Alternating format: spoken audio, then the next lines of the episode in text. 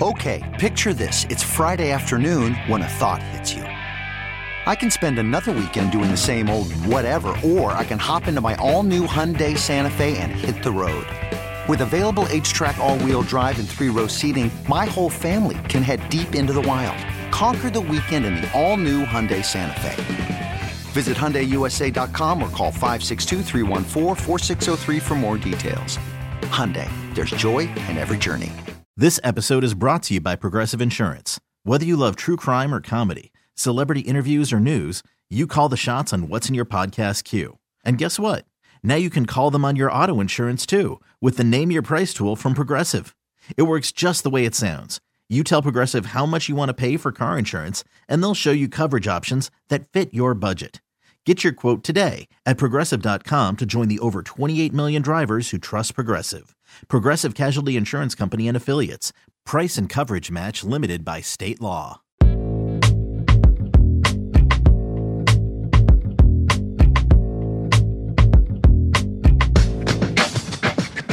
All right, college football is back. I didn't know how bad I needed football until I heard Gus Johnson screaming in my face at 11 p.m. on a Thursday. But football is back, and Kansas takes the field against Tennessee Tech on Friday in Lawrence. We're going to talk about that game with Bryson Stricker. He is about as plugged into the Kansas football program as anybody I know. And I've gotten to know him over the past five or six years, and he's got an interesting perspective. We'll get his thoughts on this team this season and uh, what he expects the Jayhawks to accomplish on the field. You know, when football is back, that means different things for different people. And it's the time of the year right before the first game when every fan base has some level of optimism. In Kansas, wherever that spectrum is in terms of optimism versus pessimism, Kansas, for the better part of the past decade, if not longer, has been on the very extreme end of that spectrum. But each year, no matter who the coach has been, it feels like you're always being sold something, a reason to care this year, a reason why this season is going to be different, a reason why this team needs and deserves your support. It feels like there's always been somebody trying to sell you something. But this coaching staff, Lance Leipold, is not selling anything. I don't hear him saying anything. I don't hear him pitching anything. There are no tweets. There are no gimmicks. He's just a football coach. And that is so refreshing for a program that has had a revolving door of snake oil salesmen coming in and trying to sell you on why things are finally going to be different. Whether it was Charlie Weis and the schematic advantage and the five star quarterback transfers, or David Beaty and the big time recruits who never really amounted to anything on the field, or if it was Les Miles who put the rings on the table, then you realize this guy shouldn't be running a lemonade stand better yet, a college football program. And now you have a guy who isn't selling you anything. He's got a coaching staff that he's been with for the better part of 20 years, and they're just coaching. They're just trying to build a football program. The Vegas over under for this Kansas team is two and a half. Personally, if I were to bet, I would take the over. And it's not because I have some sort of belief that this roster has talent that they just haven't possessed in years past. It's just that I trust the guy in charge. I trust that the eye is on the prize. I trust that the guys in charge are just focused on building a winning program and aren't insecure about how they're going to do it, which hasn't always been the case in the past. I really don't think the talent this year is anything different than it's been in years past. We'll talk to Bryson about this coming up in a bit when you go back to even the pre Mangino era, I was going to games in the late 90s, early 2000s. I went to games my, my entire life with my family. And I remember the sort of the tail end of the Terry Allen years. And you look back at not just the tail end of that era, but the beginning of Mangino. Talent wise, there's not a huge discrepancy in what Kansas had then versus what Kansas has had over the past 10 years. It just so happens they have had the absolute worst luck in hiring coaches. They have hired a bunch of guys who were in over their head or were just going about things the exact wrong way. There have been good years. There have been good players. You remember Pooka Williams. You remember uh, Joe Dineen, Dorance Armstrong, Daniel Wise. There have been a litany of good players come through this program over the past decade. It has never been an issue of talent. Even though there has been a talent discrepancy, that is always, always going to be the case at Kansas. You are not going to win at Kansas by getting the four star recruits or by getting the three star recruits. You get it, you win at Kansas by developing. That's why Kansas State and Bill Snyder had so much success for such a long period of time, getting unheralded players, developing them, and turning them into all Big 12 types. It is the only way to win at a place like Kansas. Culture, stability, development. It finally, finally feels like there is a guy and a coaching staff who is able to do that. I don't know if we're going to see them bear those fruits this year, but I trust that whether it's this year or next year, this team is finally not going to be a laughing stock. It's finally going to be a team that you can go and watch in person and not be shaking your head in disgust or embarrassment as you're walking out of the stadium. And that is the first step in many steps towards getting Kansas back on the right track. Bryson, you're probably one of the more difficult people I would have to introduce on this podcast because you don't have a clear and concise title as to why I would be having you on as a guest. So I'll just start with how you and I met. This would have been, I want to say, like 2017. I was doing some work for KU at the time. I was obviously still working in Lawrence. And this guy just like DMs me on Twitter and said he loved the show and he knew I was at the Oread drinking beer watching KU, and he's like, "Do you mind if I come by and have a beer?" And I was like, "You know, whatever. Like, sure. I don't even know who this dude is." And so this guy comes off. So we're watching a KU basketball game, and the entire game he is sitting there talking KU football with me, and I'm like, "What the what the fuck is this guy? Like, why is he so obsessed with KU football?" And he just wanted to come down here and talk. And uh, lo and behold, six years later, now you are one of the guys that people go to when it comes to KU football news, I would probably describe you as a Kansas football super fan. I don't know how many of those are out there, but you have somehow parlayed your fandom into being, and I mean this with all respect, uh, one of the foremost experts on the program year in and year out. So that's my understanding. I know there are probably gaps to fill in there, but how did you go from just being a Kansas football fan to to being so plugged into the program?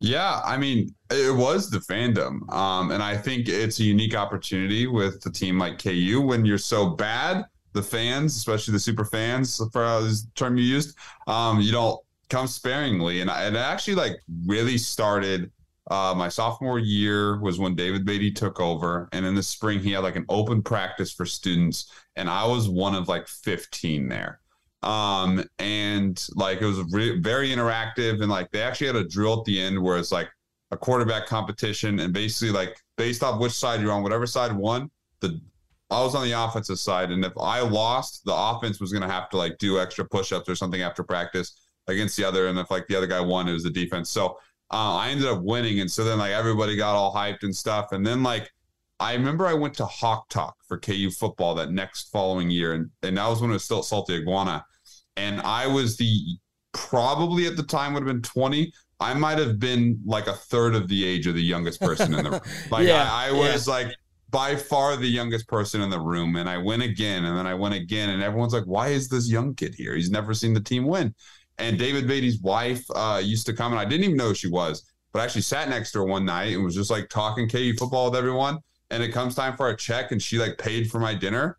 Um, and it honestly just like kind of came from there where it's like they're seeing me at these road games. I was one of my very good friends, her and her dad used to go to road games and I'd go with them. And like, I'm always there front row in the student section. It just kind of came to a point that Beaty like appreciated my support. And, uh, um, like on Twitter for the most part, I was very supportive. Um, and so like he like got to a point, he'd let me go to practice. Like he's like, Hey, like if you want to come watch, like after, you know, class or whatever, like feel free. And at the time I to his credit, was not on messaging boards or anything. So there was no one for me to tell because nobody cared. Um, and then it kind of just evolved into I graduated and I finally had enough money to afford Jayhawk Slant. So I signed up for Jayhawk Slant. And next thing you know, I'm spilling everything I ever saw uh, under David Beaty's reign, which was not very much appreciated. And then it kind of just came to like people I'd never hid behind anonymity or anything. So, you know, I have the same name everywhere. So people followed me on Twitter and it's like, I've been tweeting about KU football since the day I went to school there, but it's like now people are like associating me with it, and it it really all just kind of came from there. And then obviously the the very famous night at the airport was probably a, a very monumental uh, night for me in terms of this like kind of really taking it to the next level. Can you explain that night at the airport as to how you uh, earned the moniker Tarmac Guy? Yeah, so I always laugh because you know I, I don't know if people just don't watch enough movies, but like you know what what I make you believe you're seeing is not always what you're seeing, and like I don't know if you've ever been to the Lawrence Airport, but like they ha- it's covered and surrounded just like every other airport in this country with like 10 to 15 feet of fence that has barbed wire around it. I believe that I'm far more athletic than I am, but I can't jump over that fence. And so I always laugh that like people say I jumped over the fence and ran on the tarmac and like this, that, the other. I, I definitely made it appear that I did that. But more or less, like we all thought that flight from Baton Rouge to Lawrence, which it sounds like, I mean, Jeff Long was meeting with Les Miles, like with all the hindsight and miles to go stuff. Like we were right in our suspicions, but for whatever reason, we'd all kind of convinced ourselves that Les Miles might be coming back on that flight. And so I got to the airport, went live on Periscope. The plane landed, and then like the plane went off over to this back hangar, and I like ran across the airport, showed the fence. I was like, guys, should I break through? And I did like through this little like uh, side gate and went running down like a passenger street and then realized like there's nothing to see here and so i went back and like for whatever reason and all of that between people who obviously weren't watching there's only like 500 some people watching like it got twisted into i jumped over the fence ran on the tarmac and like you know i, I am a, a, guy that loves publicity I, I'm, i'd be an idiot not to you know play play into that so that's kind of where it all went to yeah, and it's I mean, it was kind of funny because I didn't know the the story behind climbing over the fence, but I think it was more about the fact that you ran onto the tarmac of the airport that people said, "What in the fuck is this guy doing?" But I will give you credit because you you I mean, you're a very online person, right? And yeah. you have certainly not been uh, shy of of making enemies here and there. Not to say that you're out going out of your way to do it, but it doesn't you don't you don't seem to shy away from it, but I will give you credit that when you I've always said this, like you can you can talk that talk if you're right, right? If you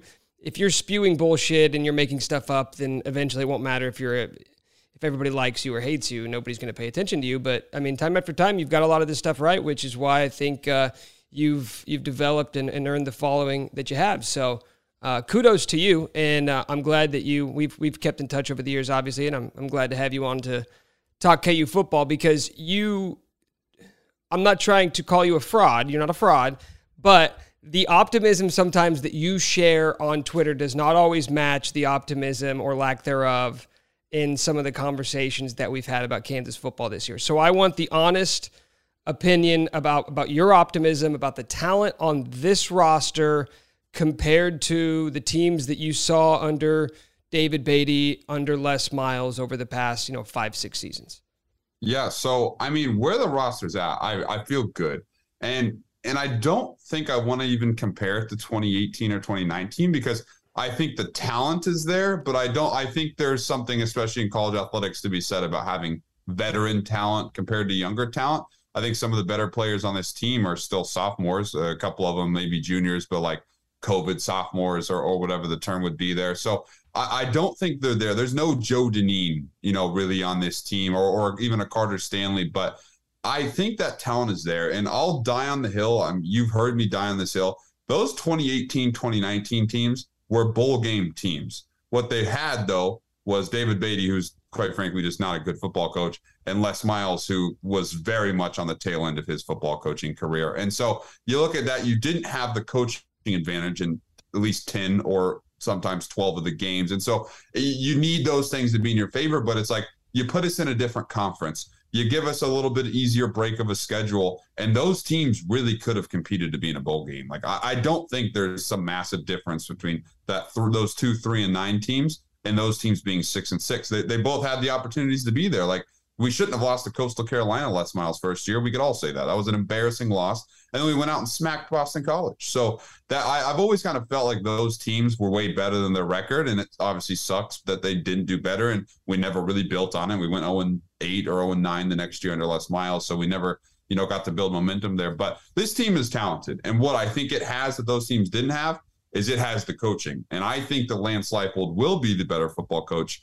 in half of the football games at least that we play this year, which KU hasn't had since Mark Mangino has been here. And I think that is something that now as the talent continues to get better and get better is going to help us win football games. Like I, I, I, I do spew the optimism because it's like, oh guys, like we're going to be three and nine. Like, you know, KU fans do get excited for that, but that isn't what really gets people. It's the, you know, the, the everlasting hope that if the ball drops our way or the other team fumbles or, you know, whatever, butt fumbles, whatever you need to win those Big 12 games, like then that's the hope that we can go to the bowl game. But like three and nine, four and eight is where I expect this team to be. But as I kind of told you earlier, it's like I think that at the end of this season, we're going to be like, gosh, that we could have made a bowl. Like we could have made a bowl game. And, and I think the way the schedule breaks, I, I don't love it for us that like all of our easy games at the beginning of the year because even as over this past decade plus that we were bad, we were normally playing decent at the end of the year. Like by the end of the season, like we were like,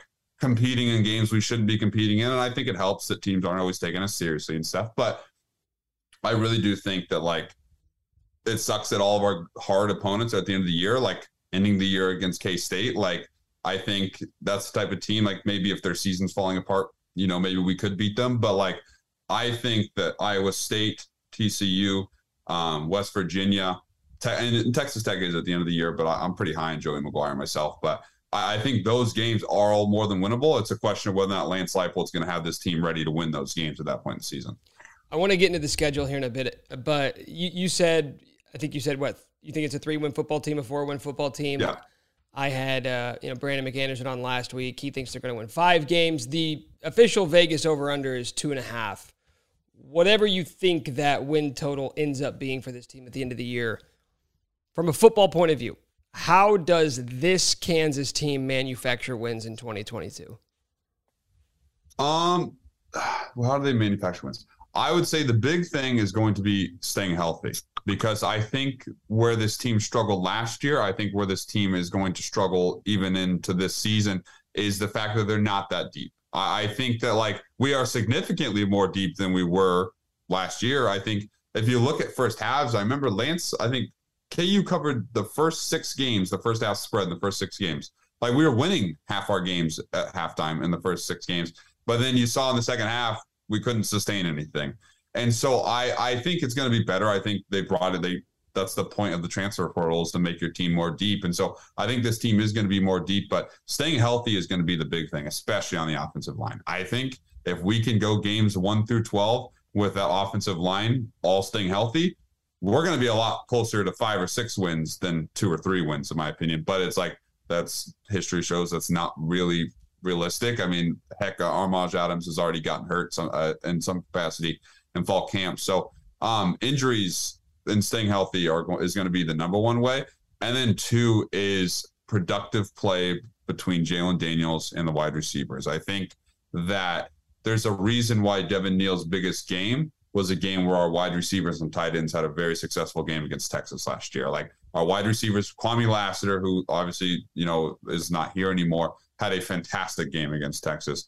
And when these teams know, like, I mean, Lance and Andy Kotelnicki have not hidden that we're going to try to run the ball. We don't have Devin Neal, Ky Thomas, Daniel Hishaw, and Sevion Morrison to not run the ball. Like, we're going to try to run the ball. But when teams can't pack the box on us, have to respect the fact that Jalon Daniels can move the ball. Um, that's what's going to elevate this team and, and, elevate this team to have that potential that like Devin Neal can do Devin Neal things. And Ky Thomas, I mean, I know the staff that at least when they were recruiting Ky, like honestly kind of felt like he might be better than Devin Neal. And so it's like we have a very solid group there, but there's nothing you can do if you can't make the other team respect your passing game. And so I think that is going to be the big thing on the offense. And then on defense, it's solid linebacker play because we have not had that since Joe Dineen left. Um, and I think last year too, I think the defensive line was really bad too. But like the linebacker group, like you look at that depth chart and you see something you have not seen in a long time, and that is genuine depth, like genuine starters who are backups. And it's like if Gavin Potter is your worst linebacker, you're in a good spot. The problem has been over the past two years is he's been our best best linebacker, yeah. and so we're in a in a spot now where Gavin Potter and I'll say uh, the depth chart was there was a lot of very interesting ores on there. I don't think he's in an or situation by any means, but Gavin Potter is going to play, but he's going to be your first or second guy off the bench. And that is a significant step forward. And it's not an indictment on Gavin, it's an indictment on the guys that they brought in. And I even think guys like Eriq Gilyard, their second string currently, like those guys, six, seven people in that linebacker room are all going to play. And Craig Young, I, I have heard nothing but I mean, my understanding is that they the staff would tell you he's the best player on the team.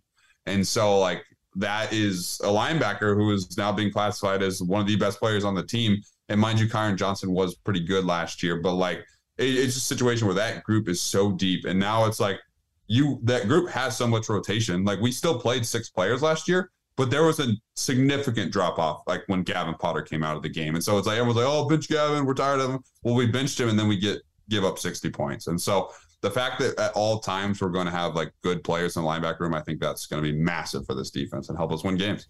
So you hit on a few things there, but one thing that you mentioned on both offense and defense was the lines and how much they struggled last year. You return basic. I mean, I'm I'm struggling to think of how many how many starters did they lose on the on the offense and defensive lines combined? Um, I think only one. One, right? right. I mean, yeah. So they got killed up front last year on both sides of the ball. What I know we saw a little bit of improvement at the end of the year, especially on the offensive line.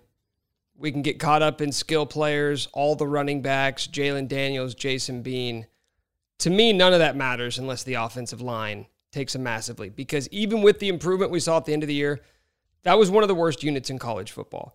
Is there reason to believe that that unit can take a step forward this year? Yeah, I think so. First off, because I, think Scott Fuchs is a, a, fantastic offensive line coach, and I think like you saw what he did in a matter of months. Um, you know, like it's never lost on me that the staff was brought in in May last year, had no spring football, and fall camp was like all their installation. As far as I'm concerned, like this staff took over August 1st because that's the real date that football really starts. And in a matter of between August 1st and the end of November, had them beating a team filled with four and five stars. There's not, I remember looking, the worst player on the Texas defensive line last year when we beat them. And we didn't manhandle them by any means, but we were able to run the ball however we yeah, needed. Yeah. Their worst player would have been our best recruit in all of the past four classes. and so it's like you're talking about a group where it's like they got so much better in that time period, but then also too, you added a Dominick Puni, uh, you you added Dre Doiron. And then also too, like Mike Novitsky is going to get drafted this year. Like I mean, he he uh, assuming he they assume he's going to go pro. Like he is going to get drafted this year. Earl Bostick, assuming he continues to progress as he progressed last year and has progressed in the years prior, is probably going to get drafted. Only sixth, seventh round, nothing to really brag about. But like there are two NFL potential linemen on this roster for this upcoming season, let alone the guys like Michael Ford got significantly better last year, and I believe he's still a sophomore. Bryce Cabeldue similar situation. Armaj Adams, like, dude, I could only dream of having a physical physical transformation the way that guy. I mean, he came in almost 400 pounds.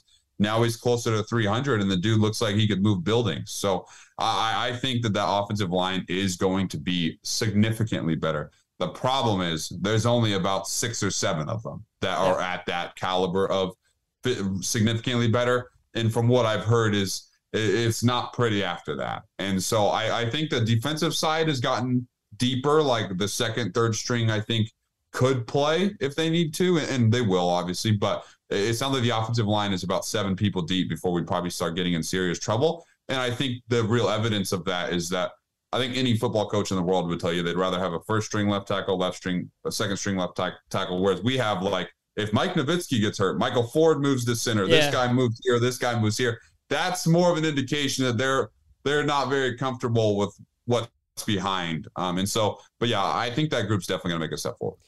So with the quarterback play, Jalon Daniels is going to be the starter. It sounds like maybe there's not as much separation between he and Jason Bean. Do you view Jalon Daniels as being the starter all season long, or, or do you think that leash may be a little bit shorter and we could see a little bit of both of those guys?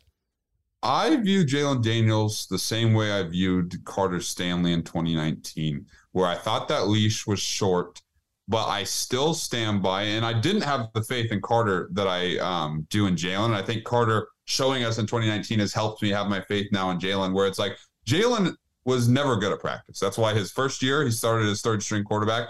And that's why last year I believe he was third string quarterback. Yeah, he was third string yeah, quarterback last year too. So Kendrick. it's like, yeah, so it's like he's never been the guy at fall camp that's going to knock your brakes off. But what he has been is the guy that comes in games, and, and he still has had those turnover problems at times. But he has been a guy that comes in games and shows that he can take over and that he has the physical tools. And I know the staff believed in his physical tools last year, but there was just still the turnovers and problems with that. And so I think if the staff is still willing to give it to him, especially after I heard he was he was pretty bad at the beginning of fall camp. And so the fact that the staff is still giving him the keys at this point, like I, I just don't have a reason to believe that he's going to get be bad in the games. Like I, I just like I don't have any reason to believe that Jalon is going to perform worse than he did last year.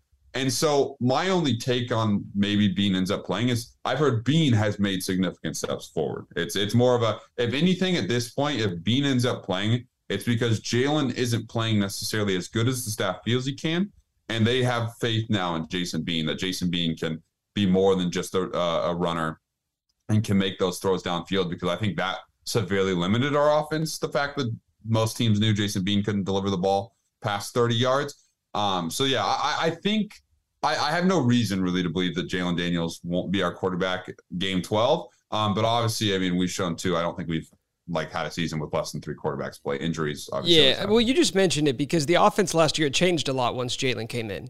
Jason Bean was the team's second leading rusher, and he might be the fastest guy on the team. So is the offense going to look drastically different than what we saw a season ago? I mean, not just the last three when Jalon was the quarterback, but in terms of what we saw f- for the majority of the season with Jason Bean. Now, if we're to assume it's going to be Jalon from game one to game 12, how much different is this offense going to look?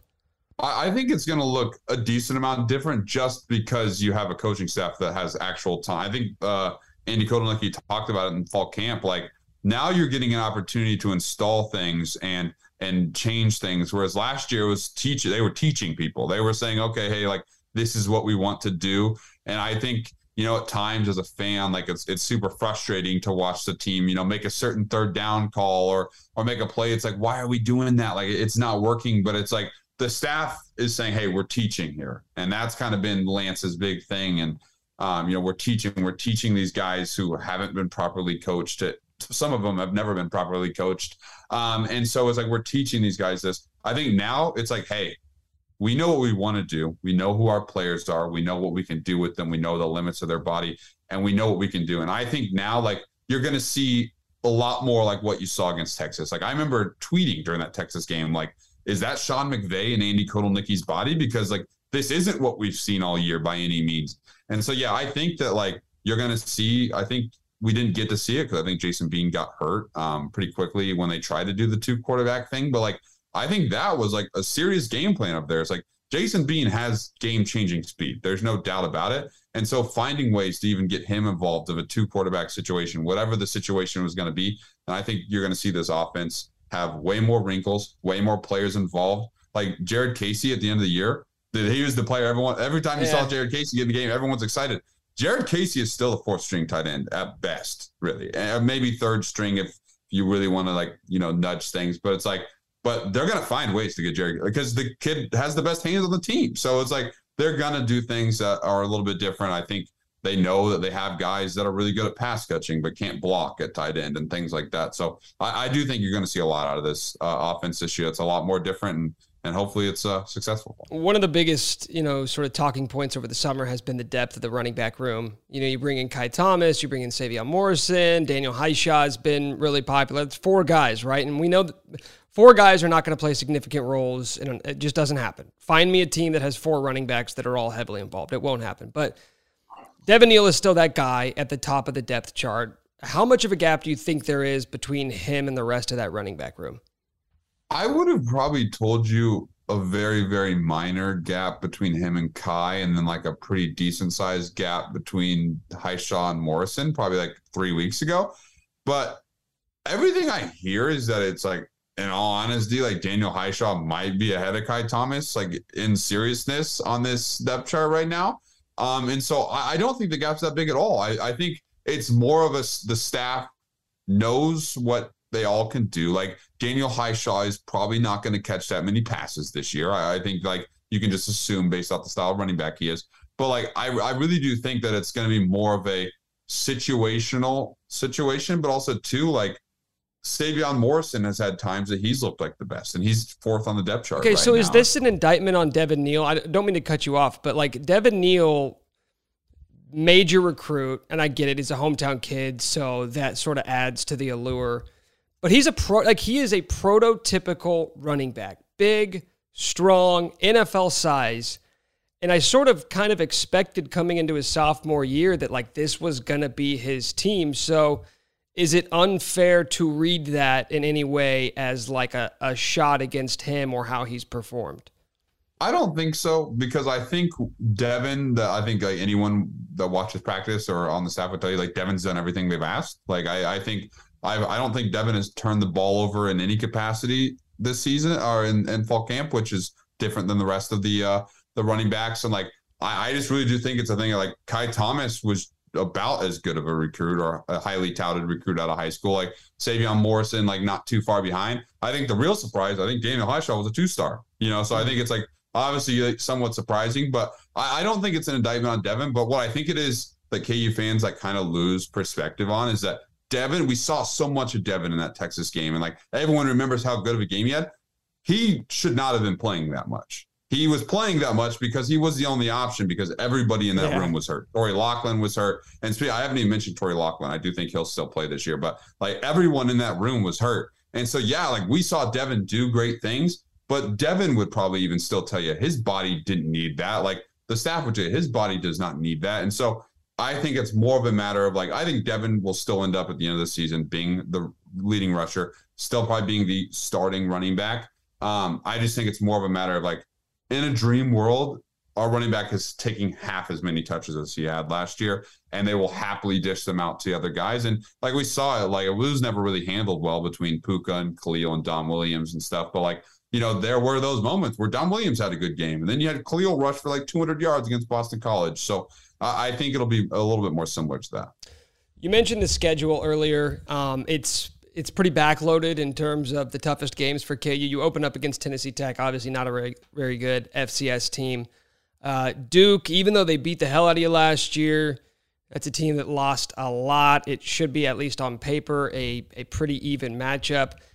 You got West Virginia, who's probably the second worst team in the Big 12 ahead of Kansas. Then Iowa State, who they've obviously kind of established themselves in recent years, but they lose a lot as well.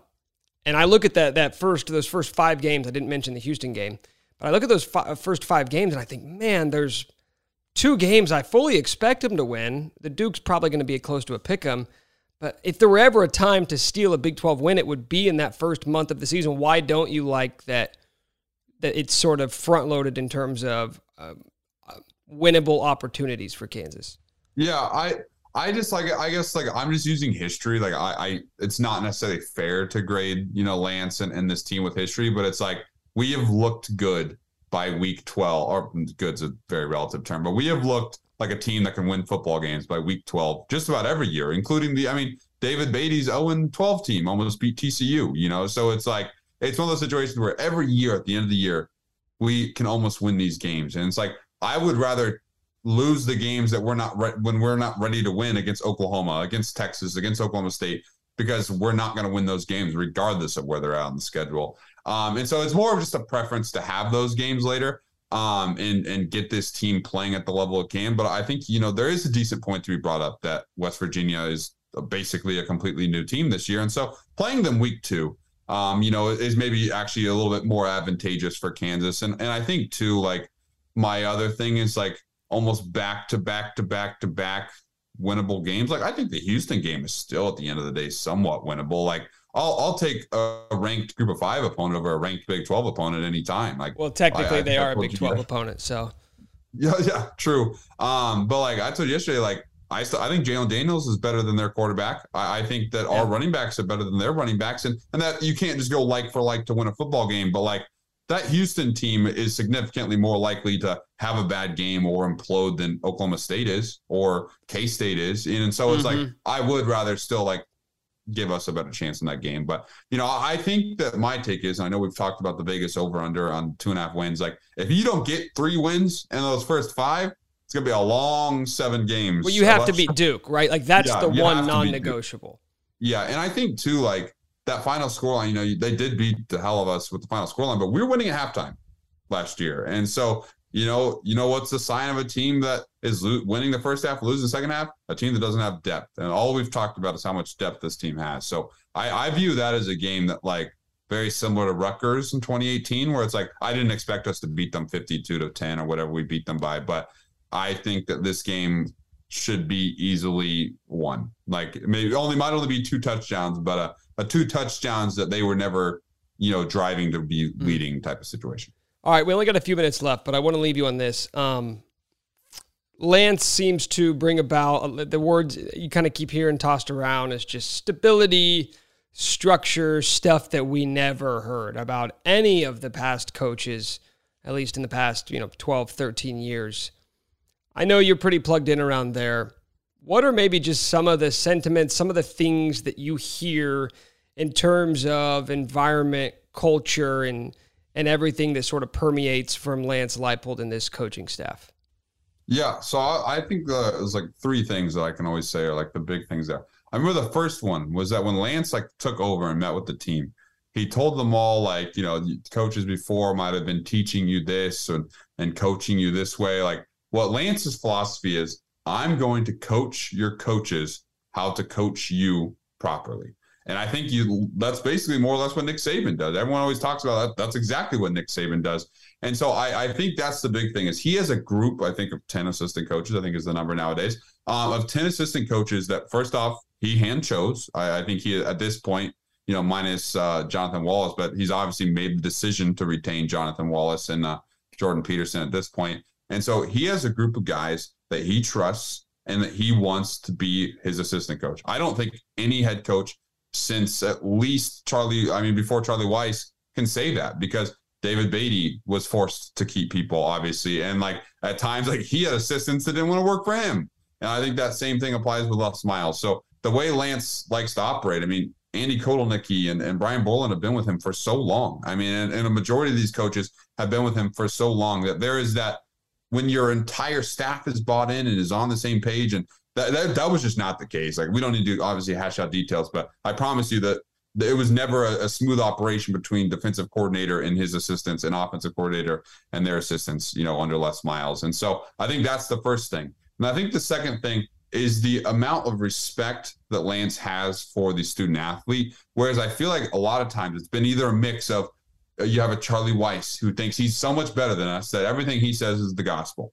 Well, then you go to a guy like David Beaty where he clearly doesn't know what's going on. He's in over his head. And so he's all trying to be buddy buddy with the players rather than being, hey, at the end of the day, like I am your boss, I am your leader, I am the captain, but you know, you need to respect me, but I can be your friend. He wanted to be their friend. Well, then we went back to Les Miles, who thought everything he said and did was the gospel. And so it's like it, there was never that like combined respect. And I think you know, barring the incident last week with T- Tanaka Scott and, and, Trevor Wilson, this team hasn't gotten in trouble. You, these kids aren't getting in trouble. They're, they're, staying out of trouble. There's just a mutual respect that Lance cares about them. And I think him bringing players from Buffalo that could speak to that was very good. Uh, I think a good testament to some of these guys because, to be honest, I am still a little bit surprised how little of uh, attrition we had in the transfer portal. But I think that's honestly the biggest thing is that these guys respect respect Lance and Lance respects them. And I think that is like going to go a long way, especially with a football team that's trying to rebuild and hasn't won more than three games in 15 years.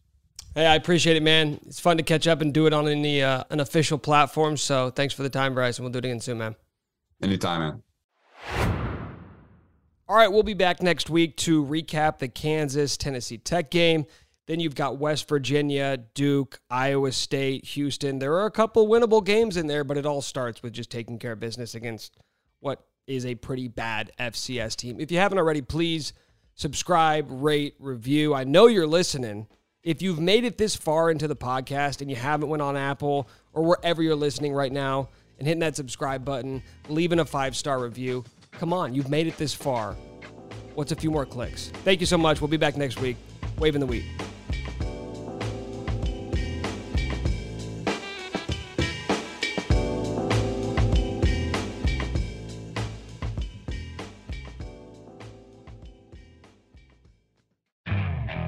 Okay, picture this. It's Friday afternoon when a thought hits you. I can spend another weekend doing the same old whatever, or I can hop into my all-new Hyundai Santa Fe and hit the road. With available HTRAC all-wheel drive and three-row seating, my whole family can head deep into the wild.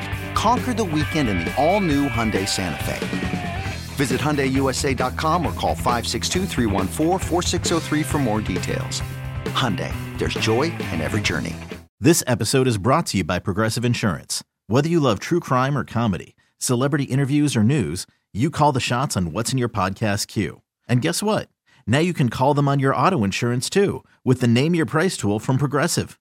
It works just the way it sounds. You tell Progressive how much you want to pay for car insurance, and they'll show you coverage options that fit your budget. Get your quote today at progressive.com to join the over 28 million drivers who trust Progressive. Progressive Casualty Insurance Company and Affiliates. Price and coverage match limited by state law. We really need new phones. T Mobile will cover the cost of four amazing new iPhone 15s, and each line is only $25 a month. New iPhone 15s? Only at T Mobile get four iPhone 15s on us and four lines for 25 bucks per line per month with eligible trade in when you switch. Minimum of four lines for $25 per line per month with auto pay discount using debit or bank account. $5 more per line without auto pay, plus taxes and fees. Phone fee at 24 monthly bill credits for all well qualified customers. Contact us before canceling account to continue bill credits or credit stop and balance on required finance agreement due. $35 per line connection charge apply. Ctmobile.com.